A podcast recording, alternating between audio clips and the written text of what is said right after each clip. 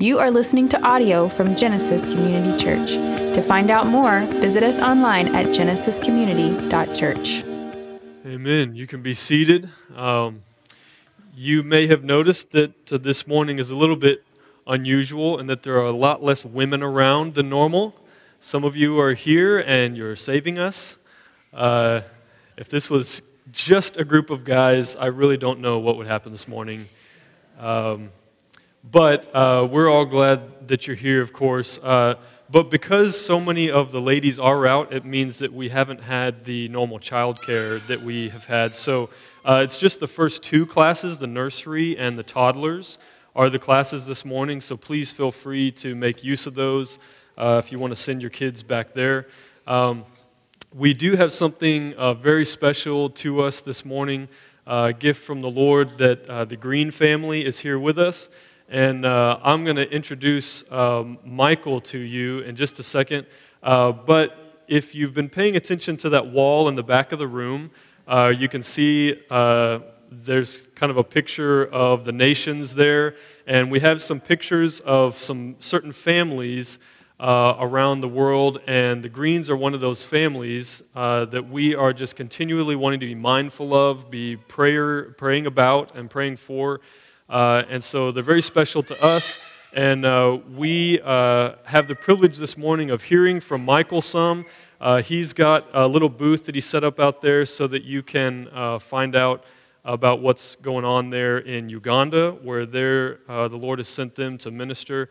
And so, uh, but for this next few minutes here, I want to let Michael just speak to you directly. So, Michael, if you would come up. Uh, and then once Michael shared with us some, we as a whole church will pray for their family.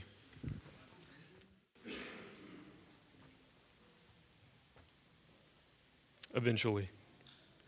Check, check, check. Testing one, two. You can hear me, right? Ah, oh, there we go. Great.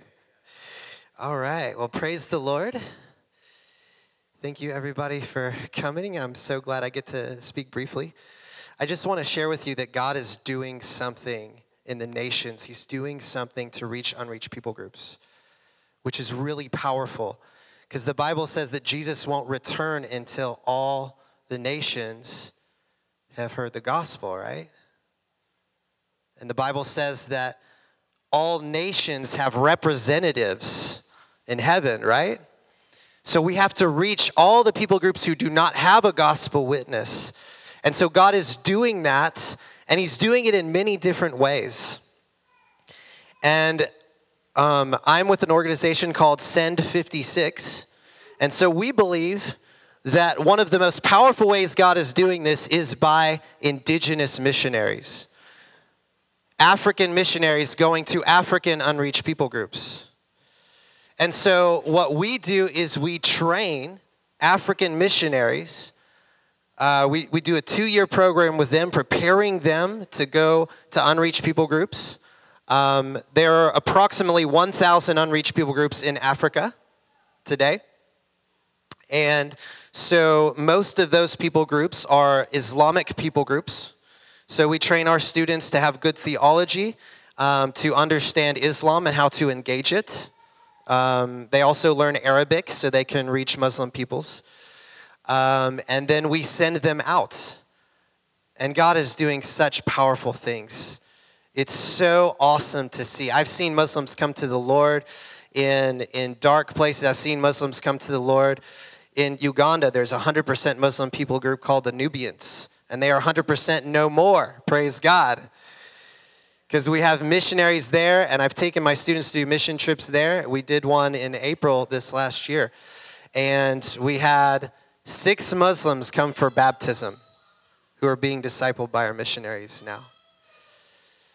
So that that's a not an unreached people group, amen. They're reached, they have the gospel, amen. And so we're very blessed by you guys. Um, everybody is a part of this. Everyone. There are goers and there are senders, and I think all of us, to some degree, fulfill both purposes, going and sending, where we're at, wherever we are. And you guys send us in prayer.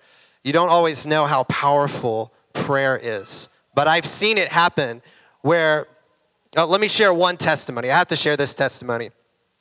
there was this Muslim imam, which is like a Muslim pastor, and he would debate us publicly very strongly against Christianity. He's like, yeah, yeah, yeah, yeah, screaming against Christianity, okay? When we debate with this guy. And we debated with him one week. Next week, he's debating with somebody else. He goes home, he gets his Bible out to find like errors, you know, and he starts reading and he's like, he feels this strong sense of condemnation come upon him. And as he's reading the Bible, he sees the miracles of Jesus. He's like, man, these are real miracles. He thinks about the miracles of Muhammad. He's like, well, Muhammad milked a goat. That's not really a miracle. Uh, he said he could split the moon. That's just madness. Jesus is real. And so this pastor gets sa- or this, this imam gets saved, comes to salvation in Jesus. His whole family gets saved. And that was the exact same day that in the, we, we have a house of prayer where we pray and intercede. Um, and we have specific intercession topics each day. And that was the day we were praying for Muslims to get saved. Amen?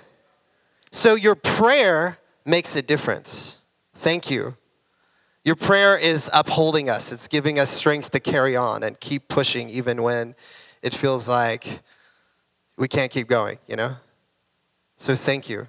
Thank you for being a part of sending. Um, we're gonna. I'm going to be doing uh, Muslim evangelism seminars with some of your small groups this week.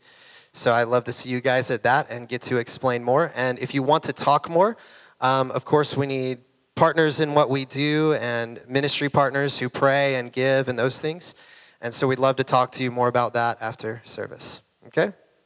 Thank you. Uh, yeah, it's uh, of course exciting to um, hear what the Lord's doing through you guys um, by His own hand, answering prayers and things like that. Uh, and speaking of praying, we, uh, you know, anytime we have somebody who is uh, sent and is among these nations, particularly unreached people, anytime we have the opportunity to have them here, we always want to seize that opportunity to be able to uh, pray for those families. And so uh, you may know the drill. Uh, if you don't, here's what we're going to do. Um, would you guys come? Are you able to come? Not right now. Okay, that's good. Okay, cool, cool. Uh, here's what we'll do.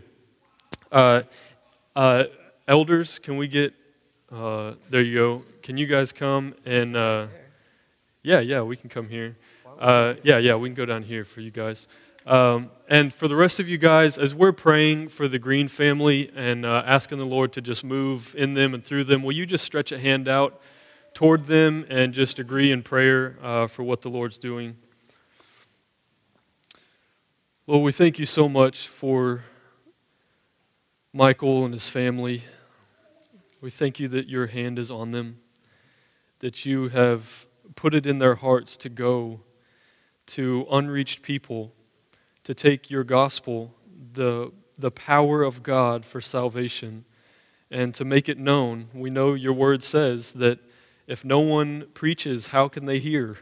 And if they can't hear, how can they believe? And so, Lord, we thank you that you have saved them and that you've sent them with the gospel so that they could be witnesses of the resurrection of Jesus and the reality of his lordship and his imminent return to judge the living and the dead, and that only those who have put faith in Christ will be found guiltless before a holy God, that this message of salvation and of hope in Christ can be heard in Uganda, in dark places where Satan's grip is tight, where, where thoughts and beliefs about God are twisted, and, and your character and your name are twisted and maligned, and that truth could come through them and through those that they've trained. Lord, we thank you for this, for their witness, for their faith. Lord, we're emboldened by their faith. We're emboldened by how you have moved through them. And Lord, we ask, would you please bless them and keep them? Would you cause your face to shine upon them? Give them grace, Lord, and give them peace. Would you please strengthen them? Would you, even through their weaknesses, cause your grace and your power to be perfected so that others could see that it's not them, but it's you, the true and living God who is among them, who is working. Lord, would you please cause their ministry, their evangelism, their debating, their ministry to people's needs, uh, their prayers, Lord, would you please cause them to be effective, to be fruitful? We ask, Lord, that you would even work through them and through their team to see multitudes of people come to Christ. Would you please do this, Lord, for your name's sake, not, not for their name's sake, not so that even they would be encouraged, not so that they could see with their eyes, but Lord, so that your name would be exalted and made great among these people in Uganda. Lord, we believe that it's only by your Spirit that any of this can be accomplished. So we ask, would you please pour out your Spirit in greater measure than they've ever experienced before, with power, with authority, with love, with faithfulness. Would you please cause your Spirit to do a work that generations will hear of? We love you, God, and thank you that you're here listening to us. We've asked for things that we believe it is your will to say yes to. So we ask with confidence and with faith in you. And we trust these things to you in Jesus' name. Amen. All right. Uh, also, want to just point out that. Uh, uh, a, a, particular point of prayer that you could pray for the Greens. They've really been battling sickness uh, recently for months now, right? Uh, they've been battling really serious sickness, uh, not and not just uh, uh, not just their, their kids have been really sick also. so I know they would appreciate if you would just pray for them that the Lord would touch them in that way. Um, all right, so we're going to continue in our Genesis series, uh, Genesis chapter uh, 26. And um, we're going to read the entire chapter. We've been doing that a lot lately. Uh, we'll read the whole chapter and then pray for some help here that the Lord would teach us. So, um, if you would get there with me, and I'll read out loud if you'd follow along. Genesis chapter 26. Now there was a famine in the land, besides the former famine that was in the days of Abraham. And Isaac went to Gerar to Abimelech, king of the Philistines. And the Lord appeared to him and said, Do not go down to Egypt. Dwell in the land of which I shall tell you. Sojourn in this land, and I will be with you, and I will bless you. For to you and to your offspring I will give all these lands, and I will establish the oath that I swore to Abraham your father. I will multiply your offspring as the stars of heaven, and I will give to your offspring all these lands and in your offspring all the nations of the earth shall be blessed, because Abraham obeyed my voice and kept my charge, my commandments, my statutes, and my laws. Feels like we could stop there this morning, but we'll keep going. So Isaac settled in Gerar. When the men of the place asked him about his wife, he said, She is my sister. For he feared to say, My wife, thinking, lest the men of the place should kill me because of Rebekah because she was attractive in appearance. When he had been there a long time, Abimelech, king of the Philistines, looked out of the window and saw Isaac laughing with Rebekah, his wife. So Abimelech called Isaac and said, Behold, she's your wife. How then could you say she's my sister? Isaac said to him, Because I thought, lest I die because of her. Abimelech said, What is this you have done to us? One of the people might easily have lain with your wife, and you would have brought guilt upon us. So Abimelech warned all the people, saying, Whoever touches this man or his wife shall surely be put to death. And Isaac sowed in that land and reaped in the same year a hundredfold. The Lord blessed him, and the man became rich and gained more and more until he became very wealthy. He had possessions of flocks and herds and many servants, so that the Philistines envied him. Now the Philistines had stopped and filled with earth all the wells that his father's servants had dug in the days of Abraham his father. And Abimelech said to Isaac, Go away from us, for you are much mightier than we. So Isaac departed from there and encamped in the valley of Gerar and settled there. And Isaac dug again the wells of water that had been dug in the days of Abraham his father, which the Philistines had stopped after the death of Abraham. and he gave them the names that his father had given them. But when Isaac's servants dug in the valley, they found there a well of spring water. The herdsmen of Gerar quarreled with Isaac's herdsmen, saying, The water is ours. So he called the name of the well Esek, because they contended with him. When they dug another well, they quarreled over that also, so he called its name Sitnah. And he moved from there and dug another well and they did not quarrel over it. So he called its name Rehoboth, saying, For now the Lord has made room for us, and we shall be fruitful in the land. From there he went up to Beersheba. And the Lord appeared to him the same night and said, I am the God of Abraham your father. Fear not, for I am with you, and will bless you and multiply your offspring for my servant Abraham's sake. So he built an altar there and called upon the name of the Lord and pitched his tent there. And there Isaac's servants dug a well. When Abimelech went to him from Gerar with Ahuzzath, his advisor, and Phicol, the commander of his army, Isaac said to them, Why have you come to me, seeing that you hate me and have sent me away from you? They said, We see plainly that the Lord has been with you. So we said, Let there be a sworn pact between us, between you and us, and let us make a covenant with you, that you will do us no harm, just as we have not touched you and have not done to you and have done to you nothing but good and have sent you away in peace.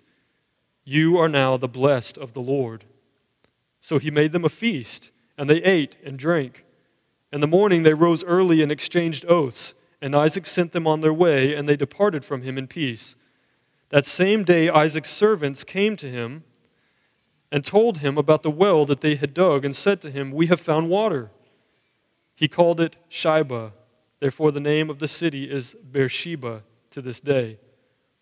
When Esau was 40 years old, he took Judith, the daughter of Beeri the Hittite, to be his wife, and Basemath, the daughter of Elon the Hittite, and they made life bitter for Isaac and Rebekah.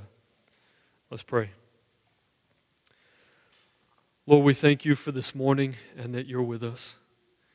Thank you for your presence to teach us, to lead us by your Spirit to convict us of sin, to sanctify us, to comfort us and build us up in our faith, to bring a brother and a sister and their children from a far off place so that we can touch them and pray for them and love them.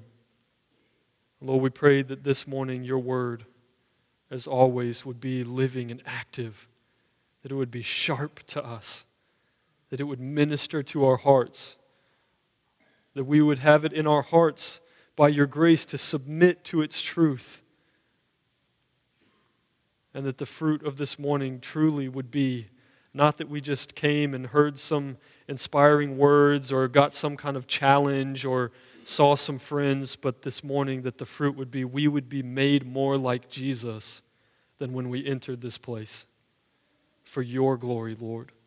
Please do this. We ask in Jesus' name. Amen. All right, so uh, of course we have Isaac here as the central figure of this passage. He's the son of Abraham and Sarah. Uh, Isaac was born to them in their old age, Abraham being 100 years old, Sarah being 90 when Isaac was born. Isaac, the name means laughter because both Abraham and Sarah had moments where they laughed at the thought that God was going to actually give them a son. But God had promised to give them this son, and he kept his word. And he promised for more than just a son for them, but through this son, that Abraham and his offspring would become a multitude of people so great that they couldn't be numbered, like the stars in the sky or like the sand on the shore. And that even among these offspring, one would come who would conquer all of his enemies and would be great and a king. So here we have Isaac settling in this land after the death of Abraham, his father. But as famine comes, just like what happened in Abraham's day and in a lot of times in this area, of course, this is uh, modern day uh, Palestine or Israel, this, uh, this place which is very arid, its climate. And so famine is common in a place like that. You don't hear about it quite as much there now because it's so populated and so industrialized in, uh, in the cities They have a great water system. But in that day, of course, they had no water system. It was just rivers, streams, these kinds of things. And whenever it ceased to rain for any amount of time, they would face a famine. Now, if you're living there and it's not raining and you're starving, your crops are dying, and there's no water to drink, what do you do? Well, you go somewhere else. And where did Abraham go? And where is Isaac seeking to go? He's going to Egypt. It's the closest place where everybody knew they could go, that rich valley uh, uh, fed by the Nile River that was just always fruitful and always green. Everyone from the surrounding area knew that they could go to Egypt during a famine and that they could find food to buy and hopefully mercy to stay. So Isaac is going to go there. There was a famine in the land besides the former famine that was in the days of Abraham. And Isaac went to Gerar, which is on the way to Egypt, to, king, to Abimelech, king of the Philistines. And the Lord appeared to him. Uh, the Lord says to him, Do not go down to Egypt. Dwell in this land, which I shall tell you. So here we have the first of three times where God is saying something about his presence or we're hearing something about his presence. There's three distinct times, three declarations in this passage where we see that God is with Isaac. This is the first one in verse 3 I will be with you and will bless you. I will be with you and will bless you. He makes them the, him this promise. But then you go down to verse 24 and you see not a future promise about I will be with you, but then a present promise. Verse 24, he says, Fear not, for I am with you and will bless you. So, before in the beginning of the passage, Isaac is thinking he needs to escape this famine and go down to Egypt to be saved. There's a moment here where he's weakening in his faith, even among these Philistines.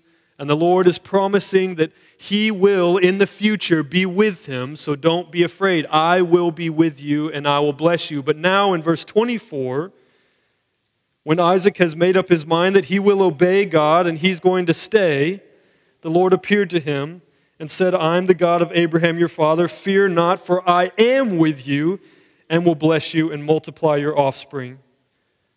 So then there's a present day promise of his presence. Then jump forward just a few verses to verse 28, and we see Abimelech and Phicol, his commander, speaking here. And he's, Isaac is asking them, Why are you here to see me? You already sent me away, and you obviously hate me. You've rejected me. Why are you here? And they said, We plainly see that the Lord has been with you so, the first declaration we have from God Himself is this future promise of presence and blessing I will be with you and will bless you. Then we see the Lord come to him again I am with you and will bless you. And then we see out of these witnesses who've been watching the life of Isaac that clearly, plainly, they said, The Lord has been with you all this time. Past, present, and future is all covered here. We know that God has been, is, and will be with Isaac according to his promise. Twice out of the Lord's own mouth, and once out of the mouths of onlookers, Isaac was constantly surrounded by the Lord's presence. Now, we always try to do this. It's, I guess you could call it kind of an exercise. It's kind of a discipline. When you're reading the scriptures and you're seeking to learn from God through the scriptures, you want to find some place to insert yourself into the text. Now, you have to be careful with that because the tendency is always to insert yourself in some way where you always become the hero or you're always on the right side of the story. Or maybe you even put yourself in the place of God, of Jesus being surrounded by his enemies. Yeah, that's me. I'm always surrounded by enemies. You have to be careful to always insert yourself in a place where you're actually learning what God is teaching sinners weak people, frail people, people who need his presence, people who are dependent on him. So if you find yourself here relating to anybody in the passage, it would be Isaac here. It would be Isaac that you're relating to, or maybe even the Philistines. But for our purposes here, we want to identify with Isaac. And what are we seeing if we find ourselves, put, our, put ourselves in his place? Someone who needs God, promises have been made, but you find yourself seeking refuge, seeking safety, seeking some kind of fulfillment. And here God is speaking to him. I, I know what can happen to me, and I know what can happen to you. Is in a moment like this, it happens all the time when we're reading the Bible, we get jealous. You ever get jealous of people who have these kind of profound interactions with God, where God actually speaks to the person? Uh, I don't know about you and, and what your walk with God has been like or just your journey in life. Maybe you haven't been walking with God. And maybe the reason why is that you're thinking, if He would just say something to me, if He would just, come on, why does this have to be so difficult? Why does it have to be so mysterious? Why do I have to read an ancient book and pray and look for Him? Why can't God just speak to me? You've ever been in that place? You just wish God would make it plain? I've been in that place before, and so sometimes when I read something like this, my heart starts to yearn for that kind of experience with God. That in this moment here, twice in this chapter, we have God just showing up and speaking to Isaac. Look, don't worry, I'm with you. I'm with you. I'm going to bless you. I have been with you. I will be with you to fulfill all these promises that I've made to you or about you. So, in moments like this, where we may find ourselves kind of envious of someone who's got this experience, like we might have with the apostles, have you ever had the thought where you're like, man, listen, if I was one of those apostles, bro, if I had had the opportunity to walk and talk with Jesus to his face, if Jesus had said the kind of things he said to them, I would never stop. I'd never shut up. I'd always be on fire. Easy to say. They had that privilege, and what happened to them? They ran scared sometimes, they doubted sometimes. God had grace for them, He has grace for us. But here we find ourselves in this passage, and we may be thinking, man, I wish I had an experience like that. And there's nothing wrong with desiring God speaking to you directly. I, am going to keep asking him to do it. But I want to ask you this question Can you imagine? Can you imagine in your own life if God were to speak to you in this way? What would happen in your heart? What would happen in your mind? If you were going about your business, your own worries, your cares, your plans, and suddenly you were interrupted by the voice of God. And He said, Don't do what you're planning to do. Do this instead, and I will be with you to bless you. Now, as you imagine that scenario and what it would be like to hear God speak to you in that way, don't you imagine that whatever He said not to do, you'd be like, that's the last thing on earth I'm going to do?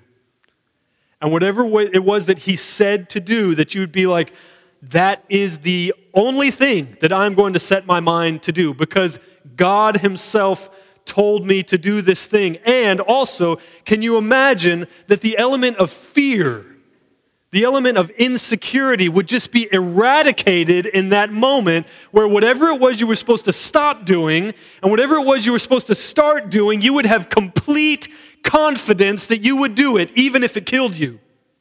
Can't you imagine in that moment with God speaking to you? How bold you would be, how courageous, knowing that God is constantly surrounding you with His presence and His blessing. Here comes a little sneak attack Matthew 28, verses 18 through 20. All authority in heaven and on earth has been given to me, Jesus says. Go therefore and make disciples of all nations, baptizing them in the name of the Father and of the Son and of the Holy Spirit, teaching them to observe all that I have commanded you. And behold, I am with you always to the end of the age. Jesus speaking to his disciples words from God to people who trust Him. I am with you always to the end of the age, which, by the way, will probably outlast all of us, which covers past, present, and future, the span of your life will not outlast this promise from Jesus to be with you forever as you follow him, obeying him, and seeking to know him. So we imagine Isaac in this place hearing God, don't do that, do that, I'll be with you. Confidence, marching orders, no fear now. I know what I have to do. But we have no need to be jealous. We have no need to envy him, to wish that we could have been in his place. And don't forget what Paul said in Romans 8 that there's nothing in all of creation that can separate us from the love of God in Christ Jesus. Remember what Jesus said in John 10 that we who believe in him are in his hand, and no one can remove us from him. And we can't forget Revelation 19 and 20 that Jesus is going to return and he's going to make war on all the enemies of our souls. And then Revelation 21 and 22, he's going to gather up all of us, his people, with him. And we'll live forever with him in perfect peace and joy, sin and death being done away with, sorrow non existent, suffering a thing of the past. We too often read these encounters of our forefathers and, and how they related to God and how God related to them, and we become jealous as if they received some kind of assurance that we lack. But I want to invite you this morning to see from the scriptures clearly that you have every assurance that Isaac did. Every assurance, every promise from God every word from God that was spoken to him, you have. You have in no less measure. In fact, you could pretty convincingly argue that you are in a much better position than Isaac was. Isaac had promises that the book of Hebrews says he only greeted from afar, but he never saw the fulfillment. But you're living in the day of Jesus' church the Holy Spirit of Christ dwelling inside of you to lead you and teach you, to reveal God to you. If you're talking about God being with people, there's no one He's with more than He's with us. He is with us forever, even inside of us, making His home inside of us, so much so that the scriptures say that we who trust in Christ have now become the temple of God. He doesn't dwell in houses built by men anymore. He dwells in his people that he saved. God is very much with us. So we have this assurance that Isaac had, past, present, and future. Now, we're not leaving Genesis 26. We're going to come back in just a moment. But I do want to introduce something to you that's a concept I hope will help ground you in an understanding of what it means for God to be with you. Because clearly we can establish God is with us. Amen? God is with us. We know that. The, the Bible says it. Jesus promised it. If at this point we're doubting God's presence with us, then we might as well just throw out the whole Bible. But what does it mean for God to be with us?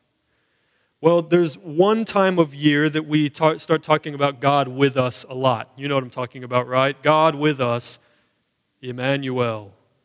Christmas. Every time Christmas comes around, we start quoting Isaiah and we start singing certain songs. And I don't know why they're only Christmas songs, but for some reason, around that time of year, I guess because Jesus coming to the earth, it's God being with us, right? And we see that as the fulfillment of those prophecies in Isaiah. But I want to take you to Isaiah, and I want you to understand God being with us, Emmanuel, which is a Hebrew word that literally translates God with us.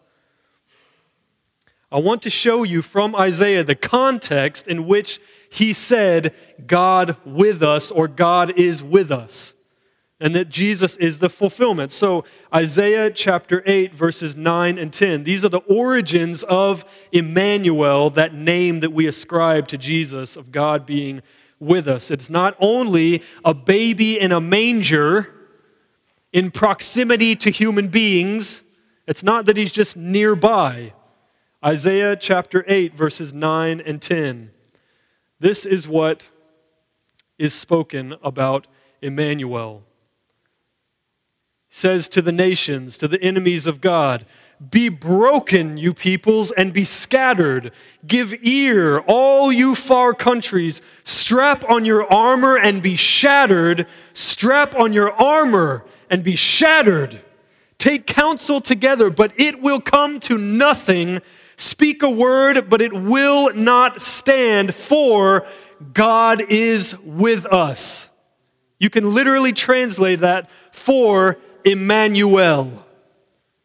So, for God to be with you now, understand when God is speaking to Isaac and when Jesus says, I will be with you to the end of the age, he doesn't just mean I'll be nearby.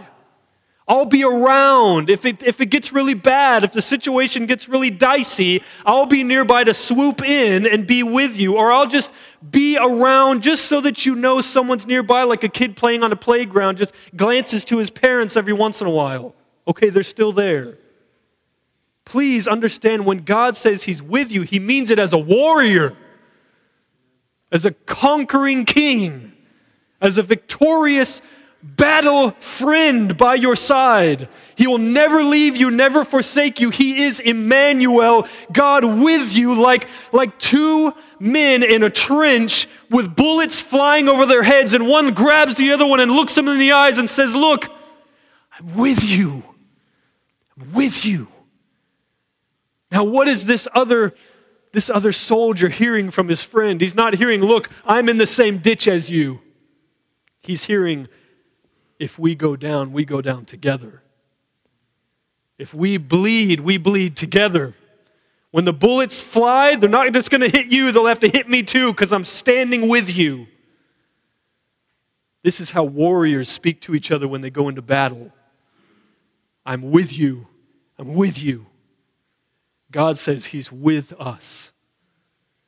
So, this is how God is speaking to Isaac. Isaac living in a foreign land, surrounded by foreign people who don't know and don't worship his God. And they don't know anything about promises, about his descendants, about multitudes of people, and about blessing. They don't know anything about that. All they know is this is our land and we're letting you stay here. So, Isaac, in this moment, to hear, no, don't go to Egypt. Stay in this place, and I will be with you. And for him to appear to him again and say, I am with you.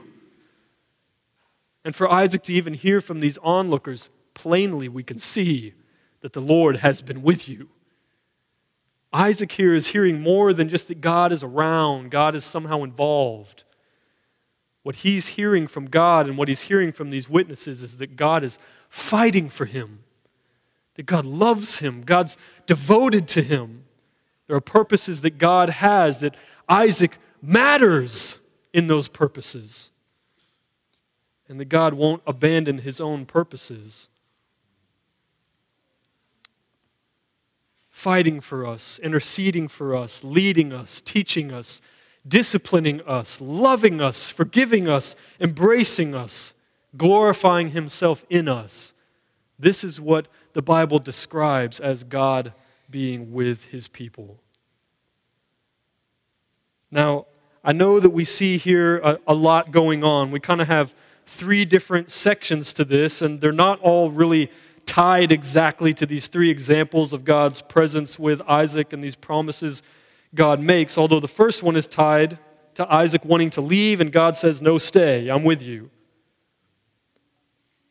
But then here we have Isaac being extremely blessed by the Lord in the form of riches. Pick it up at verse 12 in Genesis 26. Isaac sowed in that land and reaped in the same year a hundredfold. That's not completely unheard of for someone to plant and reap a hundredfold in that day, but in the midst of a famine, it was just miraculous.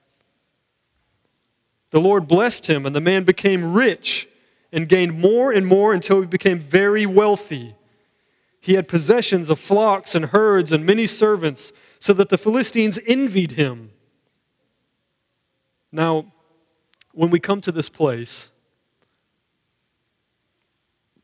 we see these flocks and herds and servants, and we see Isaac being called rich and blessed in the same kind of conversation. And I know that these, these feel, this feels like thin ice for us. For, for people who love Jesus and hate the prosperity gospel and see a passage like this where it's so easy to twist and corrupt the true intention of what God's communicating and see if you just trust in God, He'll give you all these riches and wealth and make you great, even so much so that your neighbors will envy you.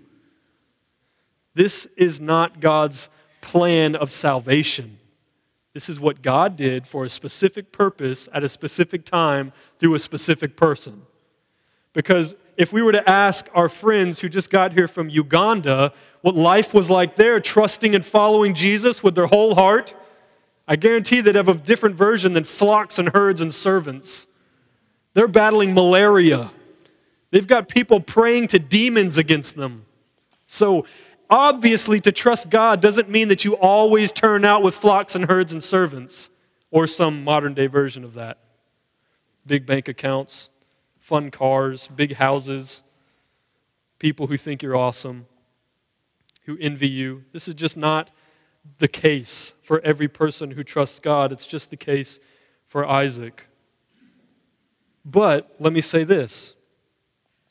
In a way, although Isaac was made great in the midst of this, God's presence being with him, God blessing him, God encouraging him and building him up and making his name great through Isaac, we actually again, have a much better version of this going for us. A much, much better version. There was, um, there is a guy named Joe Thorn who's a pastor up in Illinois near Chicago. And uh, I, I want to say he's a friend of mine, but I've only gotten to hang out with him a couple times. Uh, he's a great guy.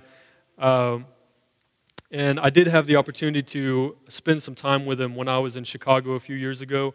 And uh, uh, he pulled up to this place where I was staying and in his old beat up minivan. And uh, I opened the door and hopped in, and, uh, and we were going to go hang out someplace, meet some people to hang out. And we were still getting to know each other, and he asked me just about my life, what was going on, and those kinds of things. And so, of course, I mentioned uh, the Lord and how gracious he had been to me, and I mentioned uh, the church and how God had been gracious to the church and things were going well. And people were meeting Jesus and growing up. And of course, I mentioned my wife and what a gift she was to me and my kids and how the Lord had been uh, really gracious in giving me kids who were just such a joy. Um, and in the midst of it, he just said, Man, we are so rich. He's driving his old beat up minivan. I mean, dusty dusty old van. He's driving. He's like, man, we are so rich. And I'd never heard somebody say that to me before because i have never been like rich in the way you normally think of it. But in that moment, I was really struck. This guy is sitting with me and he's hearing my story, and I never mentioned money or possessions. I never mentioned how big my house was. I never mentioned flocks or herds or servants, of course but anything even like it. And he's looking at me and he, he's like praising God. We're so rich. God's been so abundantly good to us. He's blessed us so much. We're so rich. And I think that was the beginning of me starting to understand how rich I am because I have Jesus. And if I have Jesus and Jesus is telling me, I'm with you, I'm giving you everything you need, supplying for your every need, then I'm as wealthy as a human being could possibly be in all the best ways. And by God's grace, not in all the worst ways.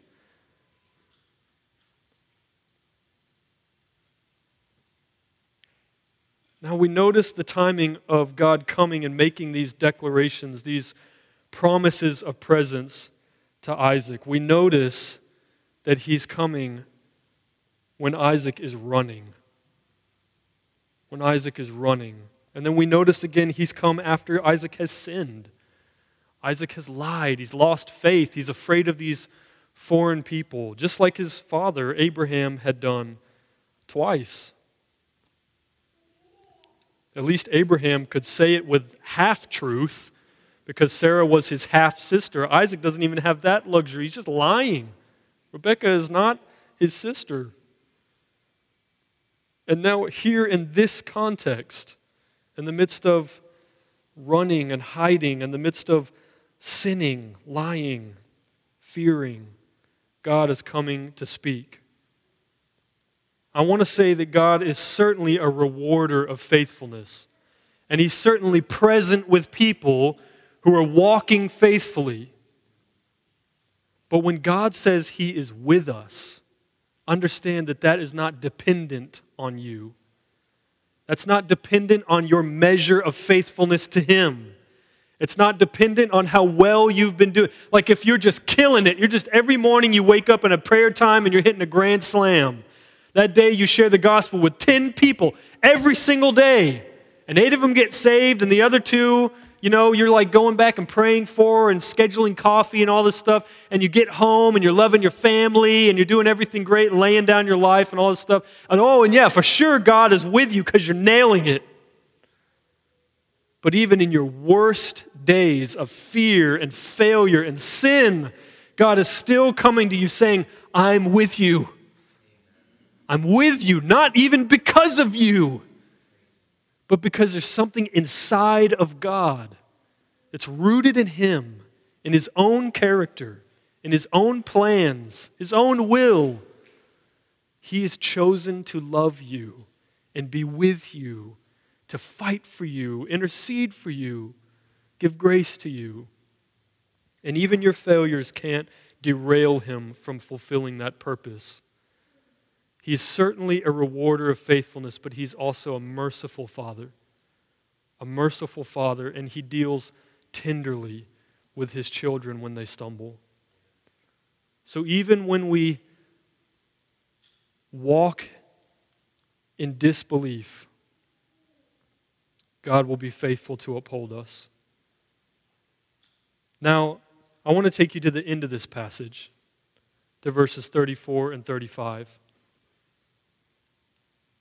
And I want you to see Isaac walking here in belief at this point. He's trusting God. He's obeyed God. What God has told him to do, he's done it. He's worshiping God. He's building altars. He's digging wells. He attributes all of his success to God. He's representing God here in this land. And then look, thir- verses 34 and 35 happen, and it's no accident that it's inserted here. When Esau was 40 years old, he took Judith, the daughter of Beeri the Hittite, to be his wife, and Basemath, the daughter of Elon the Hittite, and they made life bitter for Isaac and Rebekah. Maybe some of you have had experiences where your children have made life bitter for you. And it'll be easy for you to understand what the scriptures mean there. For the rest of you, I'll go into a little more detail. In verse 35, when it says that Esau, Isaac's son, and his wives, these Hittite women, made life bitter for Isaac and Rebekah, you could actually translate bitter there as bitterness of spirit. Bitterness of spirit. Not just trouble, not just annoyance they weren't just irritating, they lived in such a way that they caused bitterness of spirit for Isaac and Rebekah anguish, pain, suffering. I, I don't know all the details of what it was, but here you have Isaac running scared, God speaks to him, confirms his promises, his presence to him. I will be with you to bless you. Stay here. Isaac stays. But Isaac is still kind of worried about his own life and not trusting God completely. And he lies and he sins, but then he manages to stay the course by God's grace, and God comes to him again and confirms his presence with him. And now Isaac is walking with him. He's seeking to follow God, to honor God. But still, what do you have here? What do you have? In the midst of Isaac's obedience and faithfulness, you still have thorns and thistles. You still have suffering. You still have anguish. This is still a broken world full of sinfulness. Sometimes your sin, sometimes other people's sin. But it's always until Jesus comes back and makes all things new and eradicates sin from the story, it will still be there. It will still be there to cause suffering, to cause us and to cause others to fail. But it is not as though our sin or the sin of others throws God's faithfulness and God's promise into some dark shadow. It doesn't cast this dark cloud over what God has promised us to be with us. So He's with us, He's for us, He loves us. Yes, we all say amen, but then when we're suffering, we're all going, well, where is He now? Listen to what Paul said in Romans 5, verses 1 through 5. Speaking to the church in Rome, mind you, people suffering for the sake of the gospel. He says, Therefore, since we've been justified by faith, we have peace with God through our Lord Jesus Christ. Through him we have also obtained access by faith into this grace in which we stand and we rejoice in the hope of the glory of God. So, this future return of Christ, we're rejoicing in hope that God will send Jesus back and he will rescue us from our suffering. But then verse 3 happens. Not only that, but we rejoice in our sufferings. We rejoice in our sufferings. So, Isaac here in Genesis 26 is rejoicing that God is with him rejoicing that God has spoken to him, that God has rescued him, that God has forgiven him, that God has blessed him. But verses 34 and 35, we know that Isaac, being a man of faith, his eyes set on the prize, was a man who also rejoiced in his sufferings. And how? The rest of verse 3 and through 5. Knowing that suffering produces endurance and endurance produces character. And character produces hope.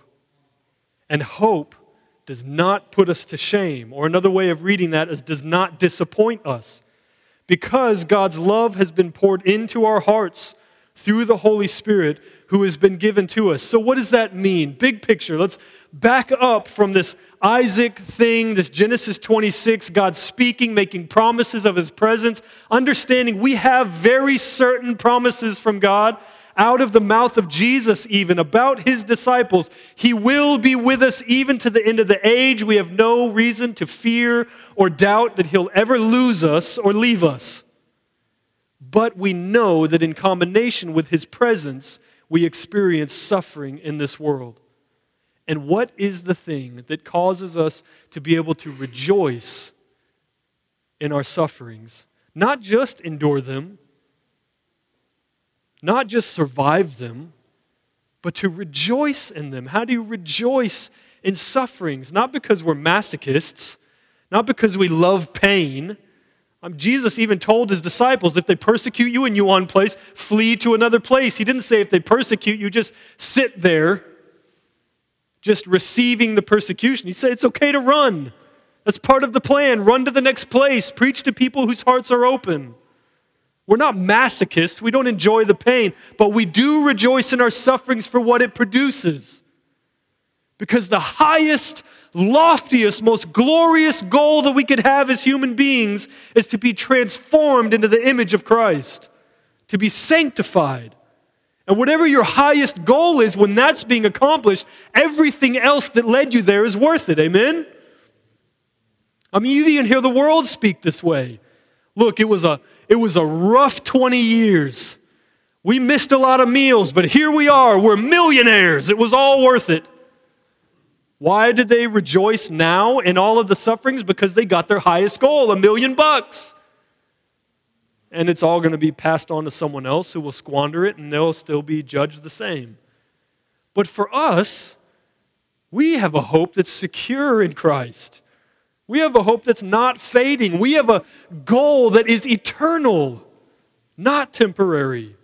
That if we endure, if we endure, it will produce character, and not just any character, the character of Christ. And that that character of Christ will produce greater hope in us. The more we become like Jesus, the more we'll learn to hope in Jesus and not in ourselves or in other things. And that hope will not put us to shame, will not disappoint us like a million dollars, will not disappoint us like a person, like a spouse, like a boss, like a herd or a flock or a servant. Our hope that's set in Christ will never disappoint us. Why? Full circle. God's presence, God's promise, His Holy Spirit that's been poured into our hearts. You cannot be conquered. Not because of you. You stink. I stink. I'm, I'm horrible at this. On a daily basis, I fail, I wander. But God never fails, God never wanders. God never loses strength. He never grows tired. He never grows tired of us. This is why our hope is secure. And it's a more informed hope than Isaac ever had, believe me. He only greeted it from afar. We're face to face with it. So, here's what I think we do with this.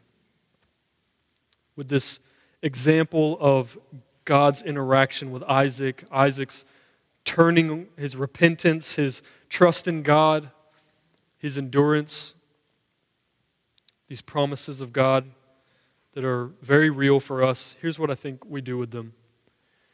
You remember we asked earlier, can you imagine how boldly, how courageously we could live for God if we knew that He was constantly surrounding us with His presence?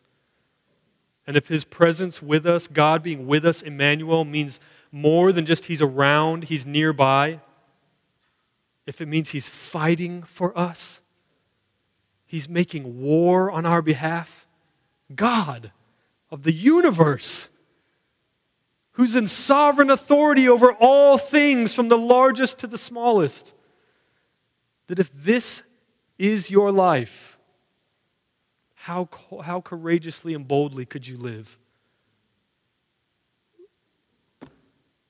Let's do it. I mean, really, that's kind of it, right? You don't even have to seek anything at this point. I mean, we just told you. There's nothing to look for, nothing to scratch and claw for, nothing to beg God for. He said, I'm with you. And that says everything all the courage, all the boldness that you need, all the, all the equipment that you need, all the character, all the hope, all the encouragement that you need, all the power that you need, the words that you need. Everything that you need is all caught up in who Christ is, and who Christ is has been granted to you as a gift through the Holy Spirit. The Spirit of Christ inside of you. What else could we even ask for? Let's live this life to the fullest, to magnify Christ. It's our highest goal to be made like Him, to know Him, to hope in Him. Every bit of success and failure, every bit of discipline will all be worth it. We can rejoice in all of it. So let's go to the Lord and ask Him to do what He wants with us. Thank you for listening to audio from Genesis Community Church. To find out more, visit us online at genesiscommunity.church.